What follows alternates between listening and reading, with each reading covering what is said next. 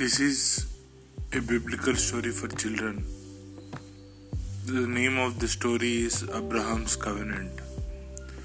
Abraham is known across the world as the father of nations, but, three, but there was once a time when Abraham thought he would never have any children.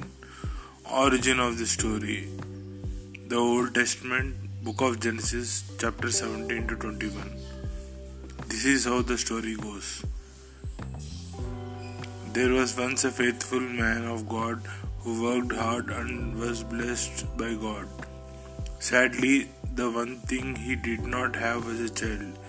He longed for a son, and when the Lord promised to make him the father of many nations, Abraham was happy and waited for his promised child.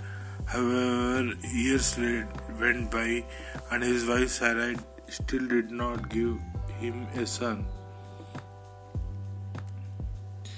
In an attempt to ma- make things happen and take things into her own hands, Sarai convinced Abraham to marry her maid servant Hagar, who was from Egypt. Abraham did so, and Hagar became pregnant with a son. When the child was born, he was called Ishmael. This was not a child of promise, for the Lord promised that a son would be born to Sarai and that he would bless Abraham through him. One day, three men visited Abraham who showed them great hospitality. Hospitality. These men were actually God and his angels who came in disguise. They told Abraham by the same time next year Sarai would have a son. Sarai laughed as she thought she would she was much too old to have a son. The Lord also gave Abraham and Sarai new names. And from then on they were known as Abraham and Sarah. For Sarah means princess and she would be the mother of many nations.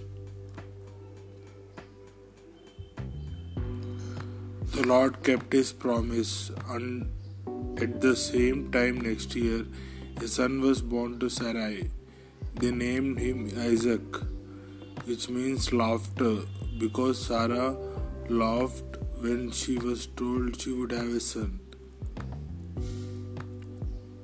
Moral of the story God is faithful and he is always and he always keeps his promises.